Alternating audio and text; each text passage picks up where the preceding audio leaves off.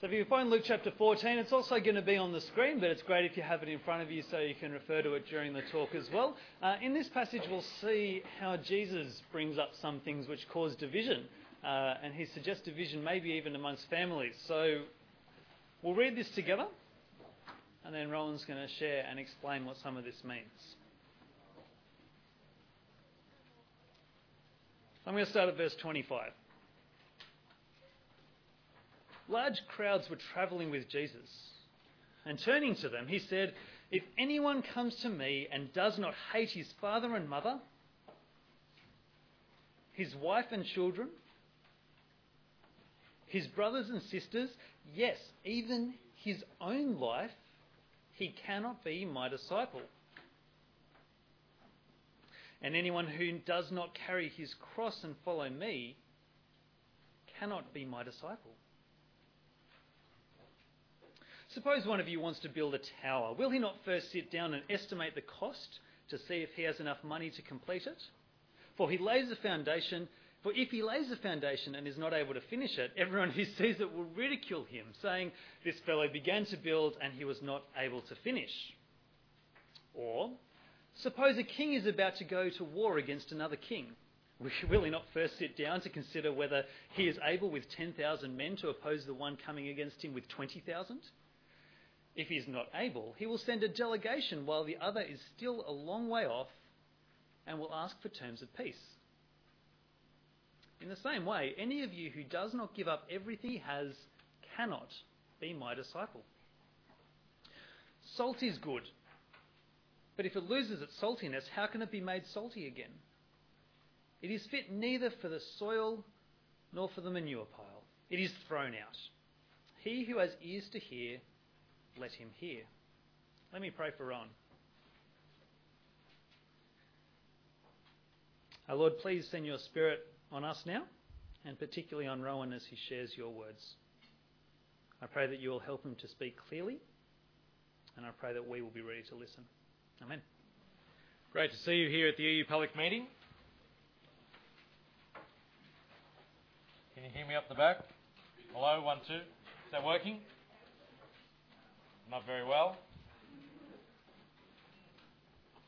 I'll use this as well. We can divide humanity in all sorts of different ways.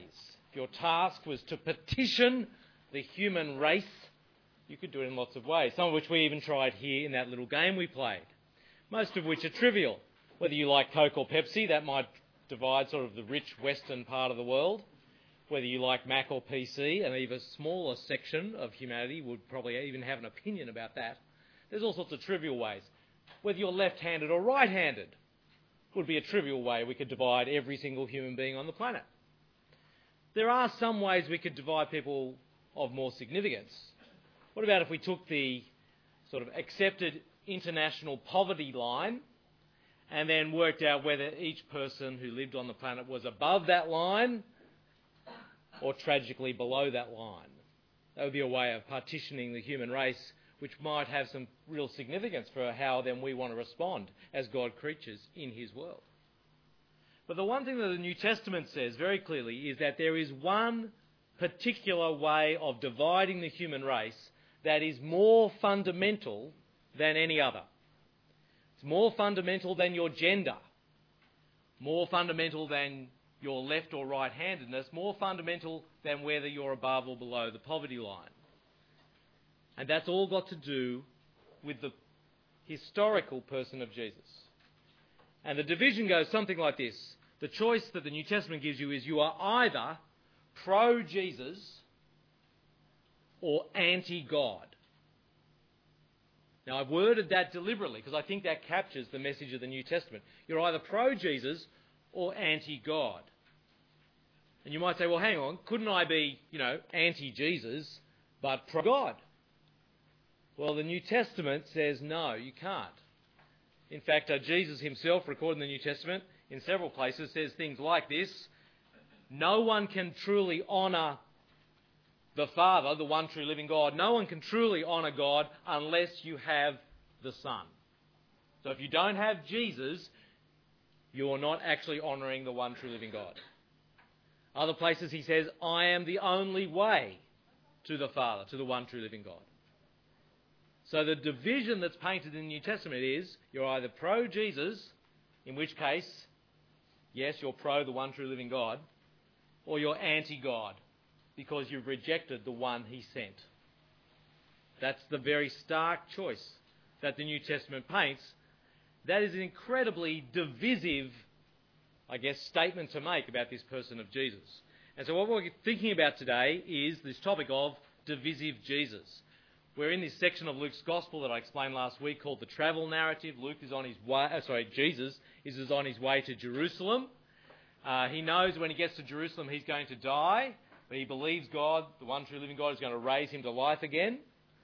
And along the way, which starts in chapter nine, verse fifty-one, he gets to Jerusalem about chapter nineteen of Luke's Gospel. Along the way, Jesus is busy talking about the kingdom of God and what it means to be a person who belongs to the kingdom of God. That is what it means to be a follower of Jesus. He's talking about discipleship. Last week we saw that a critical aspect of discipleship is humility. This week, what we're learning is that if you're going to be a disciple of Jesus, that it is inevitable that that will cause division. It's inevitable if you're going to be a disciple of Jesus. It will cause division. So we want to explore that a little bit today. So what we're going to do is uh, going to, we'll look very briefly at just four different passages in this travel narrative where Jesus talks to this theme. And we're going to try to draw them together and build up a bit of a picture to understand the divisive nature of being a follower of Jesus. So the first passage that's up there on the board, you can see the first heading, is that division because of Jesus is to be expected. It's to be expected. And we're going to look here at Jesus' own personal calling from Luke chapter twelve. So you've got your Bible there. We'll look on with the person next to you. Luke chapter twelve, verse forty-nine. Let me read this little section to you. This is Jesus speaking as recorded by Luke. Jesus says, I have come to bring fire on the earth, and how I wish it were already kindled.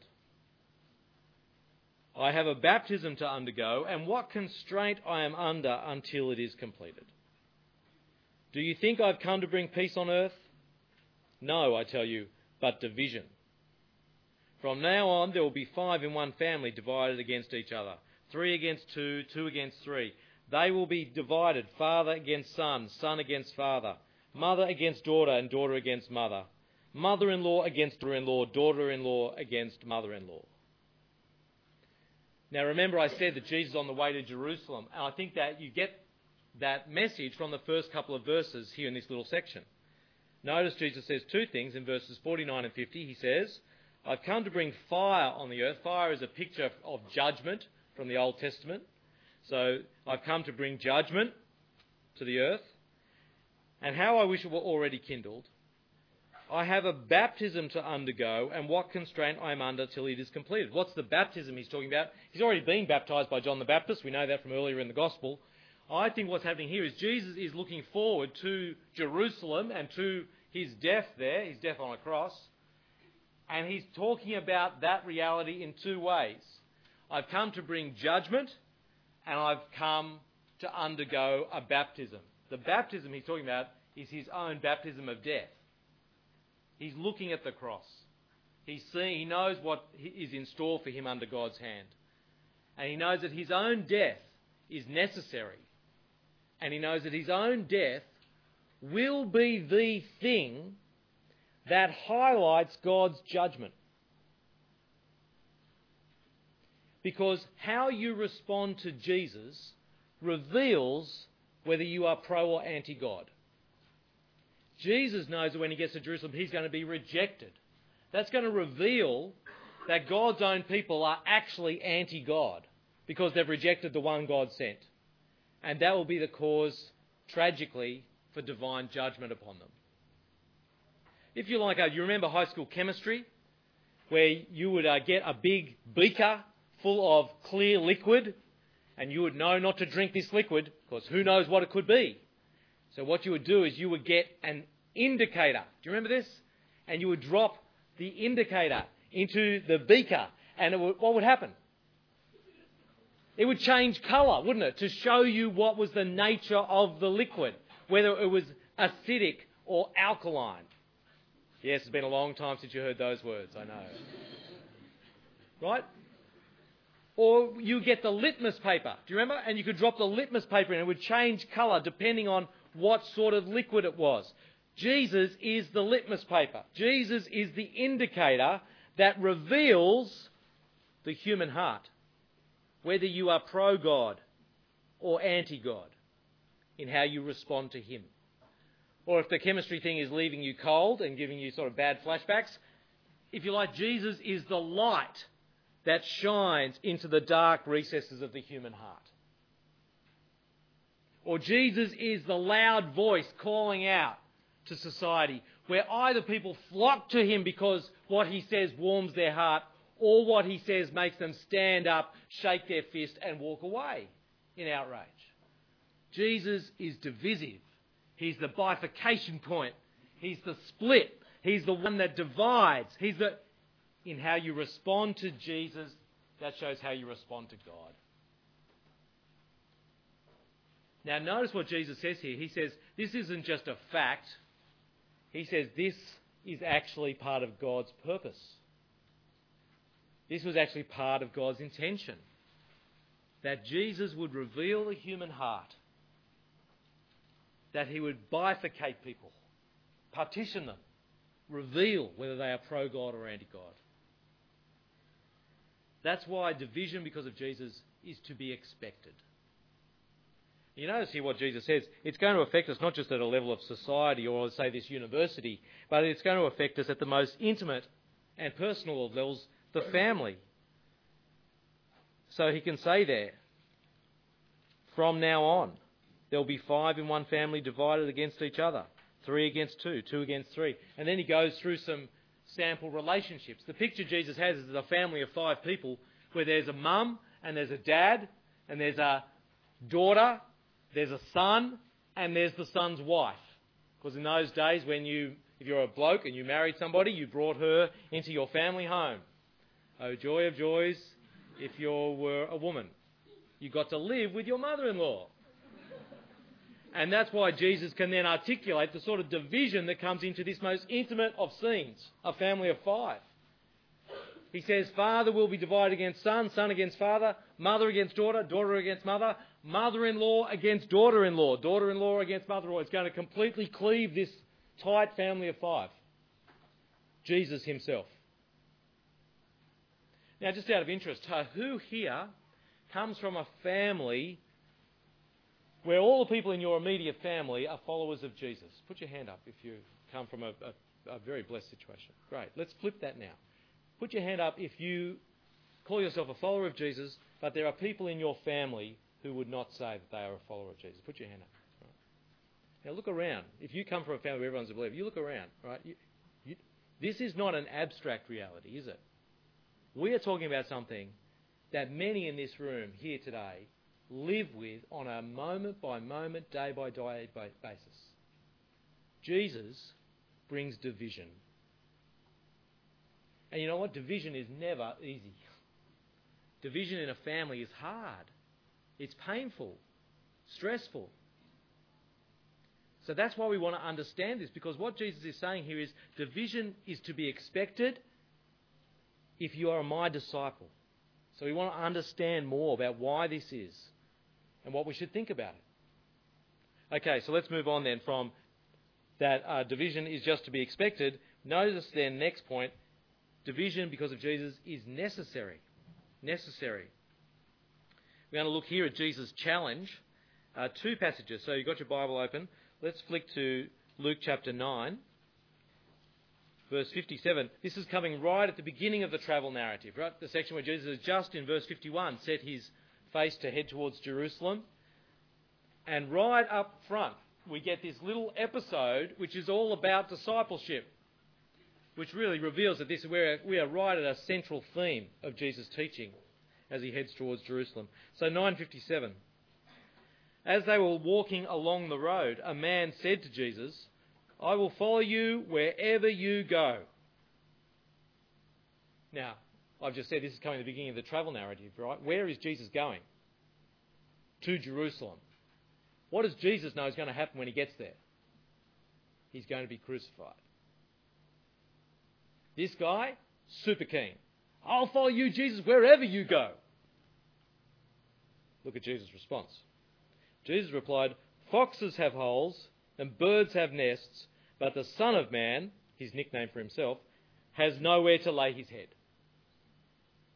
So is he just saying, well, you know, I'm sleeping rough. I've got nowhere, I've got nowhere to stay. So I'm on my way to Jerusalem. If you're going to follow me, just I hope you've got a good sleeping bag because we're sleeping outdoors. Is that is that what Jesus is saying? No. Why does he have nowhere to sleep? Well, have a look just at the paragraph before, the beginning of the travel narrative. Notice what he said, what just happens. nine fifty-one, as the time approached for Jesus to be taken up to heaven, he resolutely set out for Jerusalem, and he sent messengers on ahead who went into a Samaritan village to get things ready for him. Jesus is going to come and stay and preach the gospel in this village. But the people there did not welcome Jesus because he was heading for Jerusalem. He had nowhere to stay. Why? Because they, they rejected him. So Jesus is saying to this guy, not, I hope you've got a good sleeping bag. He's saying, I hope you're ready to embrace rejection because I have nowhere to stay. I am rejected.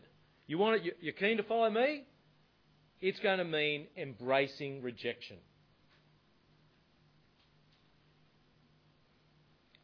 Let's look at what the second person says. nine fifty-nine. Jesus said to another man, "Follow me." But he replied, "Lord, first let me go and bury my father." Now, I mean, it's not exactly clear exactly the situation that's going on here. Two, two possibilities. Either his father is ill, sort of near death, near the end of his life, and, and this guy's saying, look, just let me sort of hang around. I will follow you, Jesus, but I need to just hang around, fulfill my obligations to my family, look after my elderly parents, wait for him to sort of pass on, which, and then I will come follow you. Which sounds very reasonable, right? In fact, isn't that an important part of honouring your parents, that you care for them if they need it? It could also be that actually because of the burial customs of the day, what used to happen is if someone passed away, what they, you would put them in a tomb. That would be their primary and first burial. But then you would leave them in the tomb for a year. That was the period of mourning. And after the year was over, you would go back, the body would have decomposed, and you collect the bones together and put them into what's called an ossuary, a bone box, and that's the secondary burial. And so the two burials bracket the period of mourning. It could be that this bloke is saying, my dad is already dead and he's in the tomb, so just, just wait until I've done this, the, you know, collected the bones, put, done the secondary burial, then of course I'll come follow you. Again, it's part of his responsibility to his family. But notice what Jesus says. Luke chapter nine, verse sixty. One, one commentator says on this, this is prob- this maybe is the sharpest, that is most rude thing Jesus ever said that we have recorded for us. Jesus said, "Let the dead bury their own dead, but you go and proclaim the kingdom of God." So either he's saying, your dad who's near death, let the spiritually dead, those who do not understand what I'm asking you to do, those who don't understand me and don't understand the kingdom of God, let the spiritually dead deal with that. You've got something more important to do. Or he could be saying, if his father is already lying in the tomb and he's just waiting for the secondary burial, he could be saying, he's in the tomb with a bunch of other dead bodies. Let the dead bury the dead. You've got something more important to do. Either way, it cuts across every notion of respect, every custom, every sort of pious act towards an either ill or passed away father. And Jesus says, let the dead look after that. You go and proclaim the kingdom of God. There is a responsibility that trumps all other responsibilities. Devotion to Jesus, following Jesus, trumps every responsibility. Can you think of a responsibility that has more weight than showing respect to your parent? And Jesus says, no, even that. Following me trumps every responsibility. I think it's interesting that Jesus says, you go and proclaim the kingdom of God, because in the kingdom of, the kingdom of God is what brings life, isn't it? to the dead. And as Jesus has gone round proclaiming the kingdom of God, he's even raised, literally raised dead people back to life again, like the widow's son at Nain. He said, you go and you get into the business of giving life, because that trumps every responsibility, even amongst your family. You can see that that will cause division, can't you? How would his family, this guy's family, have reacted? What? You're not going to stay and pay respect, like deal with your father, respect? You're going to just follow this Jesus? Jesus says that's the right thing to do, if you understand who I am. The third interaction here, still another said, verse sixty-one, I will follow you, Lord, but first let me go back and say goodbye to my family. Well, that's pretty reasonable too, isn't it? Like, if, yeah, I'll come with you, Jesus, no worries. I'll just go and say goodbye to my family. Now, I think what happens here is Jesus hears this and goes, wow, um, I've heard that before, reading my Old Testament. I know someone else in the Old Testament who made that, who, who had that same request, because the answer that Jesus gives is very is sort of alludes back to this other incident. So you've got to turn with me to First Kings chapter nineteen, First Kings chapter nineteen to understand Jesus' response. First Kings nineteen verse nineteen. Elijah was a prophet amongst the people of God. Elijah is looking for an understudy, some sort of ministry trainee, some howie, some person to sort of learn how to be the prophet of God. He wants to come up and he's, he wants to get hold of Elisha. So let's read what happened. So First Kings nineteen. So Elijah went from there and found Elisha, son of Shaphat. He was ploughing with twelve yoke of oxen, and he himself was driving the twelfth pair. Elijah went up to him and threw his cloak around him. Sort of, that's the equivalent of a tap on the shoulder, right? Throw the cloak around him. Elisha then left his oxen, ran after Elijah. Let me kiss my father and mother goodbye, he said, and then I will come with you. Sounds similar to what we just read? Go back, Elijah said. What have I done to you? So Elijah left him and went back. He took his twelve yoke of oxen, slaughtered them. He burned the ploughing equipment to cook the meat and gave it to the people, and they ate. A pretty big barbecue. twelve, twelve yoke of oxen. twelve oxen, like, was that twenty-four oxen? That, that's a lot of oxen. That's a big barbecue. Then he set out to follow Elijah, became his servant, right? Elijah's response was, sure, okay, well, what have I done to you? Go back, say goodbye, come. What's Jesus' response? Flick back to Luke nine. Jesus replied, no one who puts a hand to the plough and looks back is fit for service in the kingdom of God. You can imagine the situation with Elijah and Elisha, right? Elisha's there, cracking the wood, driving the plough. Elijah walks up, throws his cloaks over him, and I reckon Elisha would have had to turn around. Because it seems, because he, then we read he had to run off after him, right? He probably had to turn around and look and go, what was that? And oh, Jesus says, no one who puts a hand to the plough and looks back is fit for the kingdom of God. You, you do what Elisha does, the great prophet Elisha. You're not fit for the kingdom of God. This requires single-minded focus. That is what he's saying is, following me, being my disciple, relativizes every other relationship, even your families. It's pretty extreme, isn't it? This is not, you know, chilled out, relaxed, enjoy life Jesus. This is Jesus urgent. This is Jesus pressing. This is Jesus, this is the most important thing. So if you're going to follow me, you've got to be ready to embrace rejection. You've got to get ready, because this is going to trump every other responsibility you have. And this is going to relativize every relationship you have. Your family, your boyfriend, your girlfriend, even your children, if you have them one day. It's pretty hardcore stuff, isn't it? Why is he so extreme? Well, remember, if How you respond to Jesus reveals how you respond to the one true living God. If you or I, like if you came up to me and said, I need to be number one in your life such that I'm more important to you than family, more important to you than any responsibility, more, I go, you're just cuckoo, right? You're just nuts, right? You, you are just not that important. Not to me or frankly to anyone. You're not. Because if, if my wife came to me and said, I need to be number one in your life above all else. I need to trump all your responsibilities and every other relationship you could possibly have. I would say, well, no, what about Jesus? Jesus is number one, isn't he? Even over my wife. It's more important that my wife loved Jesus than she loved me. What would happen if, um, if you do, do this little thought experiment with me? What would happen if, imagine that Jesus walked in the door, right, right now. I mean, in a way, it's actually not too weird because isn't he always with us by his Spirit? Isn't he therefore with us now? But imagine Jesus appeared in his resurrection body in front of us and said, I'm so glad that you're all at the E U public meeting today. It's fantastic.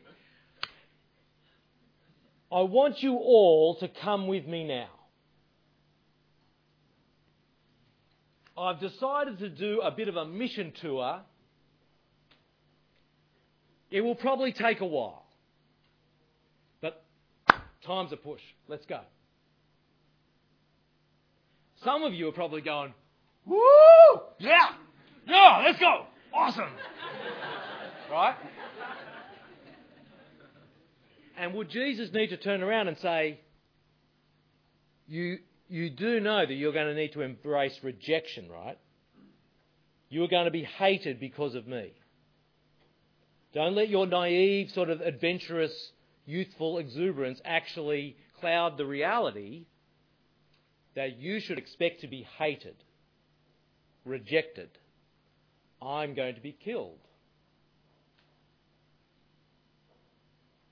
Or would you be going, well, Jesus, I mean, um, that's awesome. Chance to follow you, that's great. Uh, but, you know, we, we will be back sort of by my shift on Monday night, right? My work. Like, because if I, if I don't turn up to work, you know, for a couple of days, I'll, I'll lose my job. And um, that job is pretty key because I'm, I'm going to hopefully do a cadetship with them over the summer. And, you know, that's pretty much how I'm going to get a job next year in the job market. Like, I can't skip too much work, Jesus. I just, you know, I have responsibilities. I mean, you've got to make sure we're back in time for me to get my assessments in, right? Because I'd hate to follow you, Jesus, and I'm sure that'd be great and awesome, but then if, if as a consequence I sort of am a not show at uni and I fail uni and what am I, uh, how's that going to work? Like, or would you be sitting there going, oh, what a, this is fantastic. Jesus, I'll just text my family to tell them I won't be home.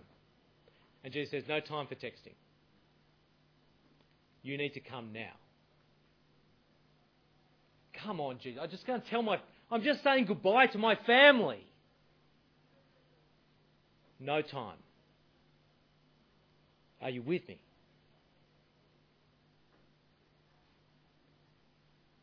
Jesus says, you're going to be my disciple. You've got to embrace rejection. It's going to trump all your other relationships, all your other responsibilities. Now, what does this mean for you and me? Does this mean that you, like, you need to not go home today? Does it mean you need to cut off relationship with your family? Does it mean that you shouldn't turn up to work on the weekend? Like, what? Do you notice here in this story that we're not told the reaction of any of the three people? We don't know what any of those three people did. Did they go, okay, I'm with you, or did they actually not? We don't know. And that's deliberate because I think it's meant to say it's deliberately posing the question to you, what if this were you? Are you prepared to follow Jesus to this extent? Now, we have to take the truth of that and apply that into the details of each of our individual lives and situations. I don't know what that will mean for you this week, but I do know this. It means you must be prepared to embrace rejection. You must let your discipleship of Jesus trump all your other responsibilities. And it must mean that it, you let it relativize all your other relationships, and that will look like something. Now, what Jesus then does is he um, digs down deeper into that challenge of particularly how that affects families. Uh, in that passage that we read out at the beginning, that Matt read for us, Luke fourteen, if you quickly flick there, Luke fourteen, twenty-five to thirty-five, you'll notice at this point as Jesus travels to Jerusalem, verse twenty-five, large crowds were travelling with Jesus. So you think, it must be going well for Jesus. He's got big crowds now following him. Must be going well, but Jesus seems to be worried about it. Because rather than going, awesome, my Facebook sort of friend number is going up, he culls a whole lot of them. He turns around and says, are you sure? And notice what he says.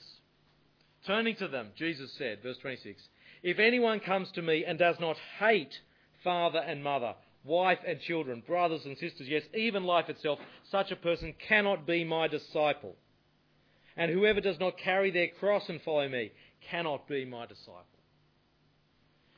Now, this is one of those situations where you've got to go, whenever you're reading the Bible, right, you're reading one particular verse, you must always read it in the light of the rest of the truths of the Bible. You pick one verse only, you're liable to get it wrong, right? Because we believe that the one true living God stands behind this one word, and therefore it it speaks a coherent and consistent truth. So I read this verse, if anyone comes to me and does not hate father and mother, wife and children, brothers and sisters, yes, even his own life, I have to interpret that in the light of everything else that the New Testament says. Because is that really saying, Rowan, you can't be my disciple unless you hate Jenny? Unless you hate your five children. I mean, that's what a literal reading of that. So you've got to apply your brain to it. You've got to think, well, what, what's he saying? Now, we know from elsewhere in Luke's Gospel, Luke chapter ten, we know that Jesus says, you actually must love your neighbour as yourself. Two great commands, love God and love your neighbour. And in Luke six, we know that Jesus says, you have to even love your enemy. So what, I'm meant to love my enemy but hate my wife? Is that what he's saying? No, he's talking comparative language. It's the same sort of message we heard before, that devotion or discipleship of Jesus relativises your other relationships. He says, your devotion and the priority you give following me, it's as though you hated your family because you put me number one. Because in those days, what is the top priority that anyone would have? Even today, it's, it's usually the family unit. And if you were going to put anything else as number one, people will say, you hate your family. And Jesus is saying, yes, you need to put me number one. Yes, yes, that will that will be perceived even as hatred, maybe even by your family. And maybe some of you know about that truth. That your parents say, if you really loved me, you would do what I ask you to do. You would not go on those camps. You would work that job. You will not pursue that sort of ministry. You will pursue that sort of career. If you really loved me, if you cared about our family, if you didn't want to bring me shame. Jesus knows about that. He knew it would be like that. So Jesus is not saying, hate your family. He's saying, love me, follow me, be devoted to me. And I think that's because often we try to do it like this. We try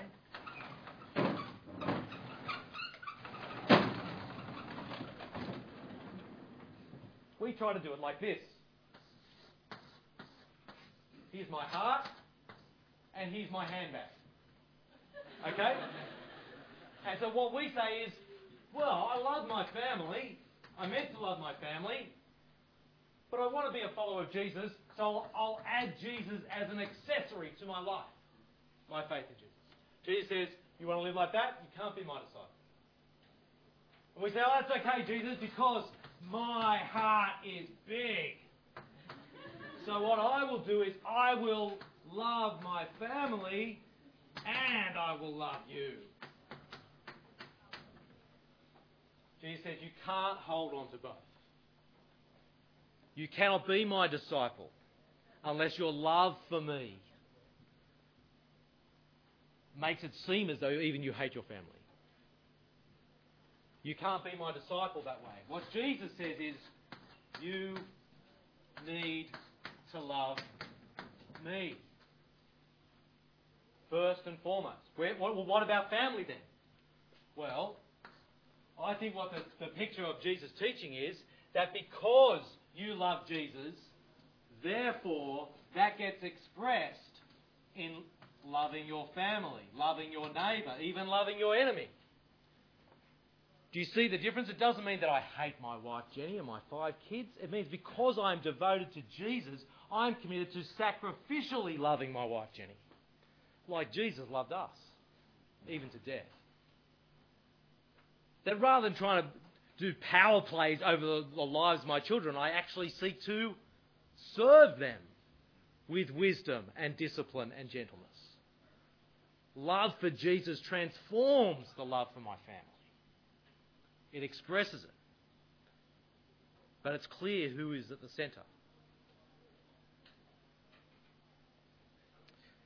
Okay, let's uh, finally move on. We've talked, we've explored this a little bit, but there's one other thing that Jesus says about division and families that is really important, particularly if you are somebody who knows this firsthand.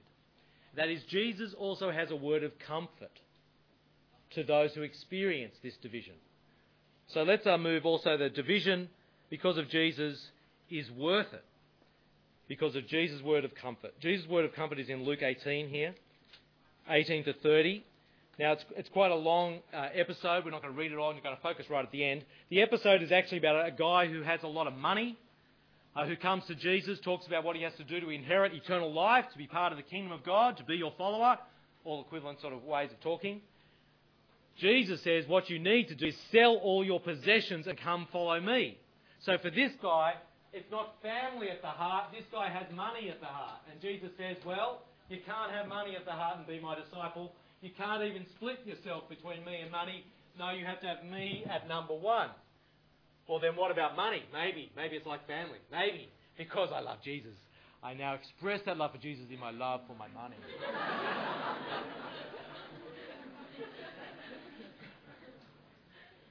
Alas, no, you need to actually read what Jesus says. But Jesus actually says, no, the answer for money is give it away. Sell all your possessions. Extreme generosity is what love for Jesus looks like with money. But we'll talk about that in a few weeks' time when we do some more on Jesus and money. I want to focus right at the end for this word of comfort. Verse twenty-eight. Peter, one of the people who has left everything and followed him, says, we have left all we had to follow you. Here's Jesus' word of comfort. Truly I tell you, Jesus said, no one who has left home or wife or brothers or sisters or parents or children for the sake of the kingdom of God will fail to receive many times as much in this age and in the age to come eternal life. So in the age, you follow Jesus, yes, that's caused great division and pain now maybe in your family, but he says in the age to come, eternal life. It's worth it. But he also says, along the way, you'll receive many times as much in this age. What? Many times more wives? Many times more parents? But what's he talking about? I'll tell you what he's talking about. He's talking about the family of believers. He's saying you've experienced incredible division in your biological family because of me. You'll receive many times more in this age in the brothers and sisters and, and mothers and children that you have in the family of God. That's great comfort. You are not alone. You have Jesus and all these brothers and sisters. It's great comfort, but there is a little bit of a challenge wrapped around the back of it, isn't there? Because you think, yeah, when people turn up to church or your Bible study group or the E U public meeting or any Christian gathering, you are not just there for you, are you? You're there as a brother and sister, and potentially, as we saw even here today, people who have real division at home amongst their biological family. They need to feel a new home amongst God's people. Jesus says that's the intention. So there's great comfort there, and a challenge for us to be the people Jesus asks us to be as we follow him along the road. So I'll close in prayer.